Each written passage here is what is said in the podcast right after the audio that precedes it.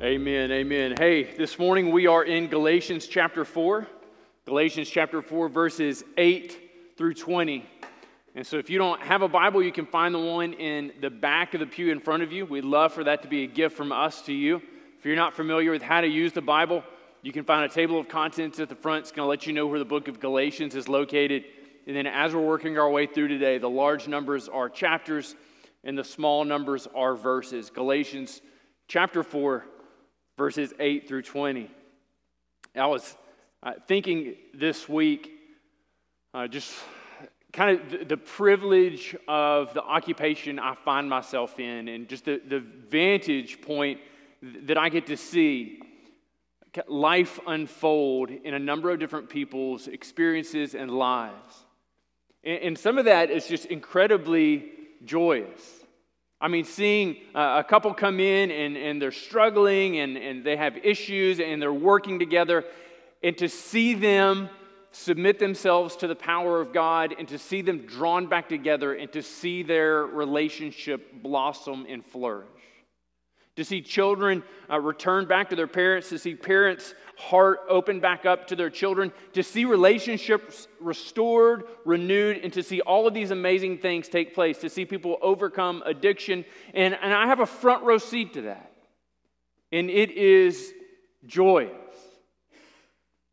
But what's incredibly heartbreaking is to journey through with, with, a couple who comes into the office and like, this is his issue or, or this is her issue. And, and to see them kind of head on this path towards reconciliation and restoration and, and, and make it. And then at some point, months, days, weeks later, they're back in there.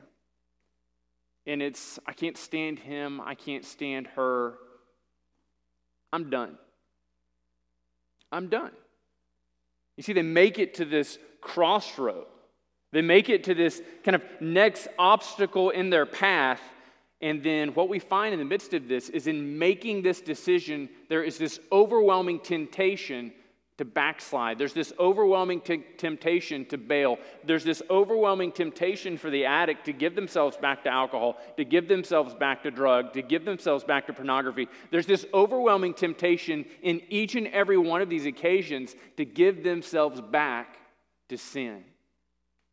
Now, as Paul is addressing the Galatians, He's addressing these believers there. He's been walking them through and showing them the superiority and why they need to give themselves not to adherence to the law, but why they need to give themselves to faith in Jesus and faith in Jesus alone. And he's been building the argument from uh, spirituality and theology. You've got the Spirit. You don't get the Spirit through the law, you get the Spirit uh, by faith through God. You don't become a part of God's family through the law, you become part of God's family through faith. And over and over and over again, he's drawing it the superiority, how incredibly important it is that they come away, that you and I walk away with this understanding that the only way we're ever saved is by faith in Jesus Christ. Amen? But we recognize that there are occasionally these crossroads, and the Galatian believers find themselves at a crossroads. And the Apostle Paul wants desperately to direct them down the right path. Would you read with me Galatians chapter 4, verses 8 through 20? Paul writes, and he says, Formerly, when you did not know God, you were enslaved to those that by their very nature are not God's.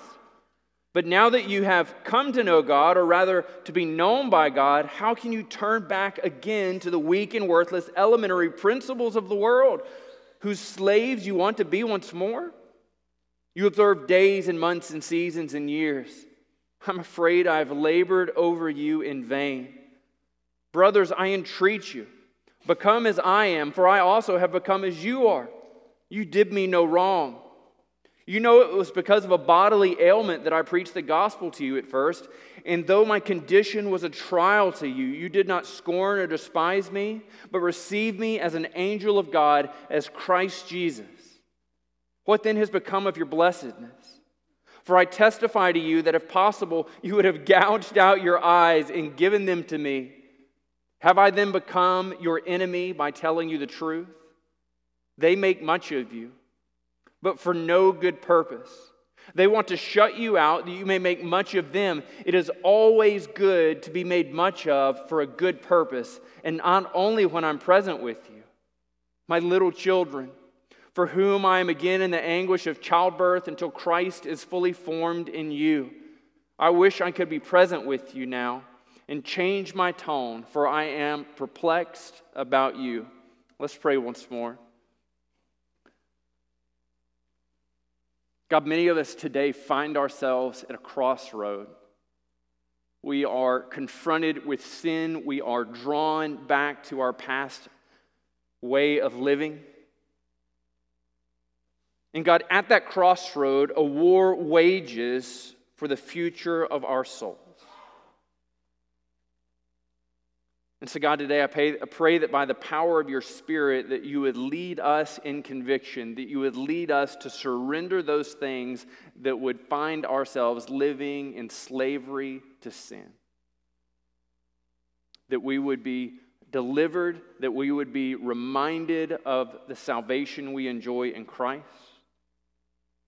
And so, God, I pray that you would find our, that we would find ourselves in you being set free once again today. God, help us to travel down the path towards faithfulness to Jesus. So, God, I pray that you would grant to us clarity this morning. I pray that you would grant to us joy this morning in this hearing. God, that your spirit would be mightily at work in this place. And God, we pray that you would be with those who are watching online, that you would speak to them, that you would move in their hearts. And we thank you that we are able to gather in this way. And we submit these things to you in Christ's name. Amen. Amen. Look at how Paul moves into uh, this discussion in verses 8 through 10. He really kind of gives us this, this snapshot of of kind of where they were in the past and, and what's going on, what they seem to find themselves engaged in. He says, Formerly you didn't know God, you were enslaved to those that by nature are not God's. Now, in writing the book of 1 Corinthians, Paul addresses this over the subject of meat sacrifice to idols and kind of what's going on in there. And essentially, what he communicates is when we find ourselves in the midst of these things and we are drawn, we are given, we are led astray in these ways, we're not engaged in, in this idea that, that, is, that is morally neutral. You're not engaged in a pursuit that is morally neutral. Look at what he says right there. He says, You were enslaved to those who, that by their very nature, are not God's. He says, This is who you were and this is what you were doing. You found yourselves, according to Ephesians 2, living in submission to the prince of the power of the air. Know, this begins to hit them in this understanding of saying, we weren't engaged in something that God looked down and said, look, they're doing things that aren't all that helpful, but they are morally neutral. He says, no, in the midst of this, you're engaged in things, you're engaged in worship of something that is not God. In fact, what it is, is submission to demonic powers. Submission to demonic powers. Now, that could manifest in a variety of different ways. It might manifest as, as drug addiction. It might manifest as some form of, of narcissism. It might manifest in any number of different ways. But what he writes in the midst of this is this is who you once were. Now, what's that communicating? This is not who you are. This is who you used to be. Because look at the good news he gives them in verse 9. But now that you have come to know God, and then he clarifies that, he says, or rather, to have become known by God. Do you see the amazing thing there? They were formerly wayward. They found themselves enslaved to any manner of, of sinfulness. And he says, in the midst of these things, God came to know you. Now, this is amazing. This is good news for them, and it's good news for us. It's not that in the midst of these things, we have this idea when he says, Oh, I just don't know. I, I could be engaged in this, or I could follow God. And let me just make a checklist. And, and, and I got all the things that are great over here. I love all the feelings that this brings me. And then, you know, I got all these things, and God's just kind of a drag, and I just don't know. I think I'm going to take this one. He says, That's not how it works. He said it wasn't in the midst of these things that you made this rational choice and decision that said, you know, addiction's going to cost me a lot, but following God doesn't cost me as much, so I'm going to give up addiction. I'm going to give up addiction because I get my family. I'm going to give up addiction because I could lose my job. I'm going to give up addiction because it's not socially acceptable in the circles I want to travel. He said, No. That would be you doing something remarkable. That would be you doing something amazing. But what he says in the midst of this is that you have become, you have been known by God. He has known you. He has redeemed you. He sent his son to die for you. He ransomed you. He pulled you back from the dead. He opened your blind eyes. He spoke into your dead heart. He's the one who's changed you. He says, Listen, because that's true, in the midst of these things, he asks this question, and you can see his apostolic mind just exploding, right? It's like his head is just, never mind. Anyway, and so he's just exploding in the midst of this. He says, How can you then turn back? And then he describes them. He says, To the weak, to the worthless, elementary principles of the world, whose slaves you want to be once more. So he paints the progression in this crossroads down this one path. He says, You're here in the midst of this. In this direction is faithfulness to God. And this direction is walking in line with the God who has known you. In this path over here, it is living in league with the weak and the worthless elementary principles of the world. And you're going to find yourself, if you head in this direction, not finding joy, not finding deliverance, you're going to find yourself, if you move in this direction, being enslaved once more. And the implication is clear you have been set free. Galatian believers, you have been set free. Members of Ridgecrest Church, you have been set free. Followers of Jesus Christ, you have been set free. You have been gloriously and wonderfully, fully and finally, perfectly delivered. And what do we find themselves in the middle of doing? He says, Look, this is insanity. You want to be enslaved to them once more? You observe days and months and seasons and years. Days and months and seasons and years. They found themselves being set free, but what they wanted, what they were moving in line with, was finding themselves saying, This is a great day. Let me look at the calendar. Let me look at the Jewish calendar. Let me get the Old Testament out and see how I need to be and see how I need to act. So that doing these things and engaging in this way, God might look from heaven and say, This is the guy. This is the woman. And Paul says, No. In the midst of doing these things, in the midst of seeking to live in submission to days and weeks and months and season, what you're doing is submitting yourself to sin. What you're doing is submitting yourself to a system and saying, This system, this path, this progression is what makes me holy. God is not the one who makes me holy. And in so much as we do this, we find ourselves moving away from righteousness to God and moving towards submission to sin and self. And Paul's summary statement on this, he says, listen, if this is really how you're acting, if this is really the way that you're doing, when, when I look at these things, the question rolls in my mind of, have I done all of this in vain? No, this isn't the type of accusation that he looks at them and says, You guys haven't been worth my time. You guys have not been worth my effort. But this is a pastor's heart breaking for people who are moving in the wrong direction. And I think this is something that we can recognize. Like, if you love the people that you are around and you see them moving in sinful ways and in sinful directions, like our heart breaks for them. There's an element on the surface, right, that we are just angry and indignant that they would move in this direction. But there's something so much deeper inside of us that when we see people moving in this, these directions, that our heart breaks for them, that we lose sleep for them, that we wake up early for them. But why? Because we recognize in the midst of these things, they're giving themselves to something that does not save. They're submitting themselves to something they can't come back from. They're giving themselves to something that is not worthy of them.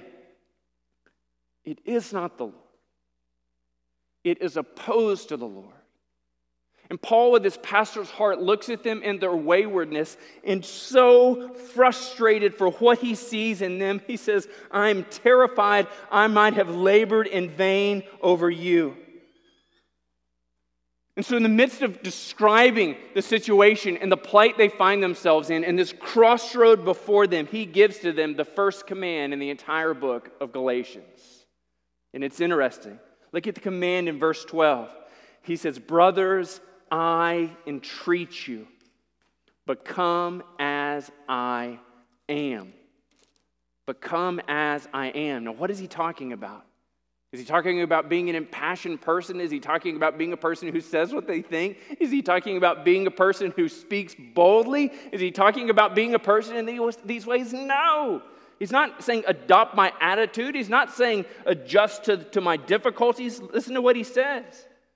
Back in chapter 2 and verse 19, he says, For through the law I died to the law so that I might live to God. We get a clue in here. He says, Become as I am, for I also have become as you are. How did Paul become? Paul became someone who does not live in submission to the law. And Paul said, Listen, when I found myself not living in submission to the law, I finally began to live. I finally began to experience the fullness of life. I finally began to experience what it is to know and love God and to be loved by God, not because I'm doing the right things, but because Jesus did the great and glorious thing for giving himself for me. And Paul's heart is breaking for them because what he sees in them he sees them moving backwards into slavery. He sees them moving backwards into submission to the elementary principles of the world. And Paul says, Learn something from me. Learn something from my plight. Learn something from my difficulties. Learn something from the wayward path where I thought I was pursuing righteousness, but in reality, what I was pursuing was a false gospel. I found no hope in the law but I was known by him. But I was saved by him. But I was delivered by him. Oh, Galatian believers, become as I am. Be set free today. Man, you and I, we always need this reminder of the gospel rolling around in our hearts, making its way to our minds, spilling out of our mouths, so that we might see the plight we're currently engaged in through the lens of the gospel and not the lens of all the difficulties of everyday life. There is so much going on each and every day. We're struggling to keep up. I had someone ask me this week, they said, Hey, uh, what, are the, what are the guidelines for exposure to COVID? And I thought my head was going to explode. I just said, I don't know. I feel like every four hours it changed for months and months and months. And then I got it, and then I got the vaccine, and I went, and all the space that was formerly used for COVID information was filled back up with something else. And you're asking me to take that space and put COVID back in there? And they're like, Man, could you just point me in the right direction? I was like, I'm sorry. Listen, all I'm going to do is Google it. Can't you do the same thing? I feel like 90% of the questions people ask me could be a simple Google search. Do you ever feel like that? I'm sorry, do you not have access to Google?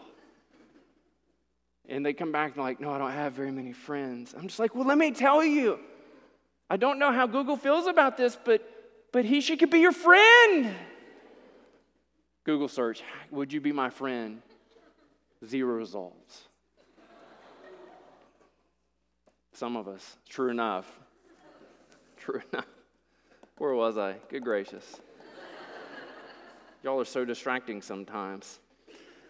So he gives them this command Become as I am. Don't live in submission to the law. Don't listen to what the Judaizers are telling you. And then he gives them this shared story that they had together. Paul has a shared story, a shared experience with the Galatians, and he wants to remind them of it so that they recognize, man, we actually do love Paul. Paul actually does love us. So he starts in the beginning, he says, listen, you did me no wrong. You didn't offend me, you weren't hurting me, you weren't moving against me. You did me no wrong when we were gathered together in the beginning. He says, listen, I, I was there and I was in your midst because of a bodily ailment. That's the whole reason I found myself in Galatia, in these five cities. The whole reason I was there is because I was sick and I couldn't go anywhere else.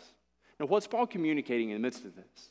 You see, Paul's theology of understanding is that God is the sovereign king of the universe. So when Paul says that I was there because of a bodily ailment, Paul is communicating a couple of things. One, I had no plans to be there. Two, God absolutely planned for me to be there. So God superintended to afflict me so that I might be stuck with you. And some of you feel like that with Greenville, right? But God superintended to afflict me so that I might be stuck with you. And in the midst of these things, this is what God had. God has placed us in this relationship together. Me communicating the gospel to you is what he says. he says, and though my condition was a trial to you, Paul intends to say to this, I was not an easy patient. I was not an easy patient. I was not an easy person to treat. I was not an easy person to be around. For me, in the midst of these things, it was difficult for you to have me there because you had to take care of me. I was unable to take care of myself. And how did the Galatians respond? Did they go in and be like, here's your chicken noodle soup? Here are your saltine crackers and your Sprite. I don't know why that, that's the cure for everything in the 80s, but it was. Unless you're at my grandmother's house, and then it was Vicks in every orifice. But listen. TMI, right? In the midst of these things, he says, You didn't scorn me, you didn't despise me. How did they receive him? He says, You received me. It, the ESV renders it as an angel of God. We could translate it as a messenger of God. But then he ups it, right? He says, You received me as Christ Jesus. When Paul came, they gladly received him. When Paul came and he was sick and he was weary, and, and all they could do was take care of Paul in his, his weariness, he was communicating the gospel to them. There was no scorn, there was no hate, there was no disappointment. They received him warmly, they received him par excellence. So, for Paul towards the Galatians and the Galatians towards Paul, there was this extension and reception of love. Paul's describing how they were formerly together. We, I loved you, and you loved me, and you served me. So he's asking them to remember do you remember what this was like? Do you remember what it was like to walk in fellowship one with another? And then he turns and he says, What has become of your blessedness? He could, po- he could pose it another way Galatians, what's happened to the joy of your salvation? You are a people who, when you face difficulty, you look for a way to step into that difficulty. When you saw brothers and sisters struggling, you look for a way to step into that difficulty. When you, in the midst of hardship and trial, found things that were oppressive to you, you didn't back away, you didn't cower. You were a people who pressed in. What has become of your blessedness?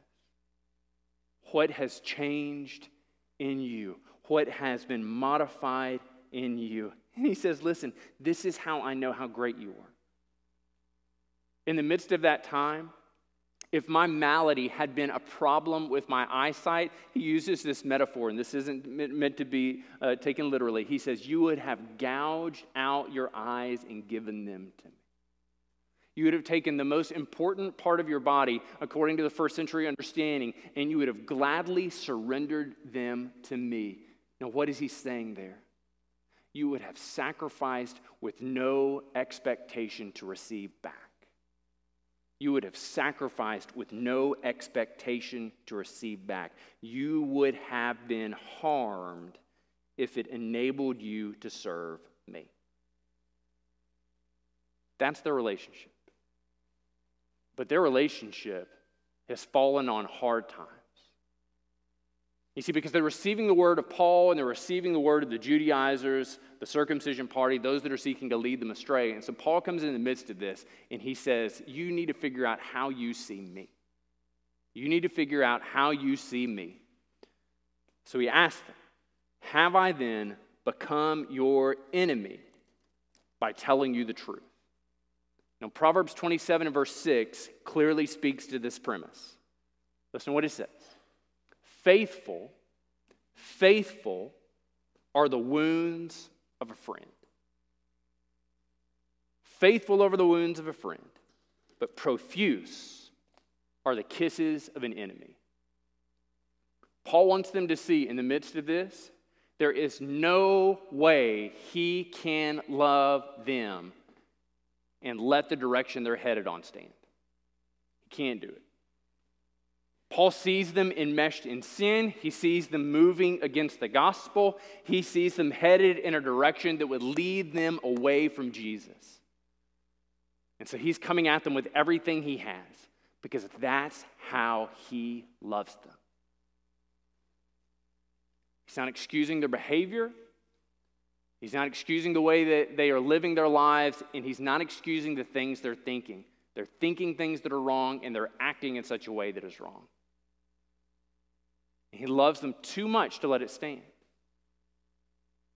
But he says, listen, of course, we recognize on the other hand, you have these guys that are coming in there and they are making much of you. They are prizing you. They're talking about how great you are. You guys are doing such a good job. You're moving towards the law. You, you got 10 people signed up out of 100 in the community to be circumcised. That's so great. You guys are doing door to door law evangelism. That's so amazing. Oh, I'm just so excited for you. They are having much made of them. And we like that, don't we? If you go to somebody and you say, Listen, I'm struggling in this particular way, I have this particular difficulty, and the person that you're sharing it with just says, Yes, it's somebody else's problem. They are oppressing you, they are sinning against you, they are moving against you in these ways. You are innocent. That feels great. That's so incredibly encouraging. You just want to say, Thank you. Yes. You totally, you're so right. You see my perspective. They actually are the devil. Would you say that back to me just so I can hear you say that you believe they are the devil? Too much. Okay, too much, too much. They're demonically influenced? All right. This is faithful are the wounds of a friend, but an enemy multiplies kisses. See, in the midst of this, Paul truly loves the Galatians and, and these, these other men and women who've come to the community. What do they really want? They want followers. They want followers. This is why Paul says they make much of you for no good purpose. They try and shut you out, essentially, shut you out from the gospel that, that, that you might make much of them. They want followers. They are not concerned with the Galatian believers, they want followers. One of the difficult things that you and I encounter over the course of our lives is that to be in a community of faith, to be in relationships with other Christians, is that we will repeatedly find ourselves facing an opportunity to step into their lives and speak to their sin. Now, listen, not talking about disagreeing. We've done a lot of that over the last year. We had the election, we had COVID, and, and we had all of these things to disagree on. What I'm talking about is a clear indication that someone is sinning, and it is always easier to overlook it. It's always easier. We don't have the sweaty palms, the sweaty pits, the sweaty shoes. We don't have the sweat, you know, in just all kinds of places that maybe you, maybe you're an ear sweater. That's strange, but maybe that's how you get down. It's always easier to overlook it, but it's never loving. It's never faithful. And it should never be the response of a Christian. We are those that because we are commanded to walk in love with our brothers and sisters in Christ, when we see them moving away from the gospel, we come near them in love. We don't come near them in hatred. We don't come near them with vitriol. We don't come near them and browbeat them. We don't say, Do you know? and just smack them with a KJV and say, This is the truth. We are those who come near them with the gospel and say, It is breaking my heart to see the decisions you are making, to see how you are living your life. God loves you, and his delight is to see you walk in repentance. And I would love nothing more than to walk with you as you seek to live righteously and faithful to the Lord. And that's a hard conversation because it places us in conflict with people in our lives who we look up to. And we might find ourselves in the midst of loving people that way, losing friends. But I will tell you that that is the only way to be a faithful follower of Jesus and have relationships with the people around you. We need such friends. We need them. And I need people in my life who will come up and say, You are a pig headed jerk, stop sinning. Maybe not that way, but in French, I'm sure it sounds very polite. We need people to come up to us and encounter us in our waywardness and to call us back to faithfulness in Jesus. Listen how Paul corrects it here in 18 through 20. Paul says, Listen, I know it feels good to have a lot made of you. And in fact, it is good to have much made for a good purpose. And he describes his own personal investment in them. He says, But not only when I'm present with you. Says, My little children, I am in anguish of childbirth over you until Christ is fully formed in you. See, Paul's heart for the Galatians is not that he would lose his relationship with them, but Paul's heart for the Galatians is that they would abandon their sin, is that they would move away from this crossroads and headed towards being enslaved, and that they would move back in a right direction, being faithful to Jesus in all things. And how long is he willing to stay in it with them? He says, until Christ is fully formed in you. One of the great graces for us, the terrific mercies for us, is that we are a people in process. None of us have fully landed and made it to sinlessness. Amen? And the grace of God finds us in our tendency to move in the wrong direction and it arrests our progress, and it does it through the movement of the Holy Spirit. It does it through faithful friends who will come near to you and say, Hey, man, I love you, but you're wrong. I love you, but you're making bad choices. I love you, but your attitude lately is not one that is representative of, of a follower of Christ. What is going on in your heart? What is God trying to show you in your heart? And could I walk with you and help cultivate with you a sensitivity to the Holy Spirit? What we see in the midst of this is what it looks like to love people well, to stay with them until Christ is fully formed in them. Many of us are at a crossroads today. We recognize that, that we have not truly been walking in faithfulness to God. We've occasionally headed that direction. We've attended church a few times. We've read our Bible. At least we know where several Bibles are in our homes. But it cannot truly be said of us that we are living faithfully unto the Lord, that we are pursuing His justice, we are pursuing His righteousness, that we desire to see Him glorified in our thoughts, in our actions, and in our words. And the crossroad before us calls us to walk in faithfulness to God and to recognize the devastation and the destruction that awaits the path of ease. That's the crossroad that many of us are at today. But as I'm preaching, I, am aware that there's another crossroad before many of us.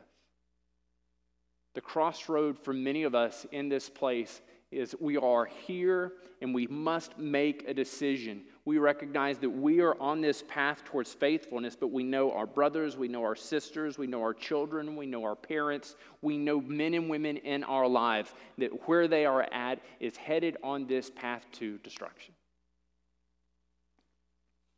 And it has been comfortable and easier to leave them on that path. But what I want you to consider today is is it loving? Is it kind? And can you think of times in your life when a faithful brother or sister has come to you and who has loved you enough to say, Stop, come back? His love is here. Would you join me in a time of prayer?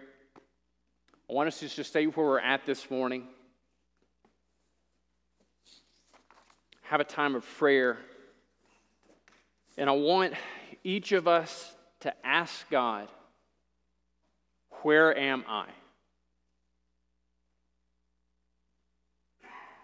If you bow your head, let's pray. That'll lead you into just a time of prayer. God, would you reveal to each of us, God, where am I? Where are we as a family?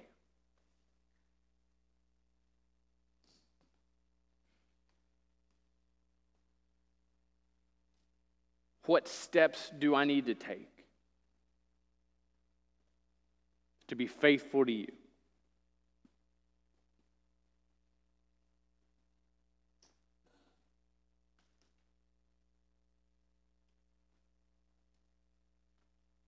What path are the people around me on?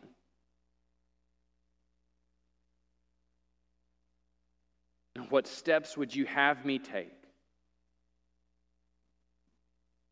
that they might head down the path of righteousness?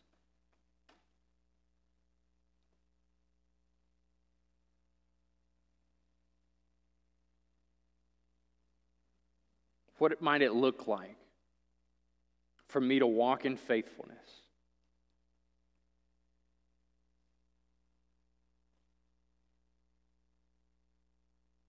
God, as well, we pray for those that they have never found themselves walking in faithfulness, that in truth that they could say today that they are not known by you. God, your scripture gives us a clear indication of what it looks like to follow Jesus. That you would confess your sins, that you would confess him as Lord, believing in your heart that God raised Jesus from the dead it is a desire to be known and to know Jesus. So, God, I pray that you, by the power of your Spirit, will move in the hearts of any who do not know you this morning. That in the moments after this service, that they would find a member of the staff or the elders, and that they would just say, "How can I know Jesus?" God, would you lead us in righteousness? Would you lead us to follow you in all things, to submit to you in every way. God, we pray all of these things in Christ's name. Amen. Amen.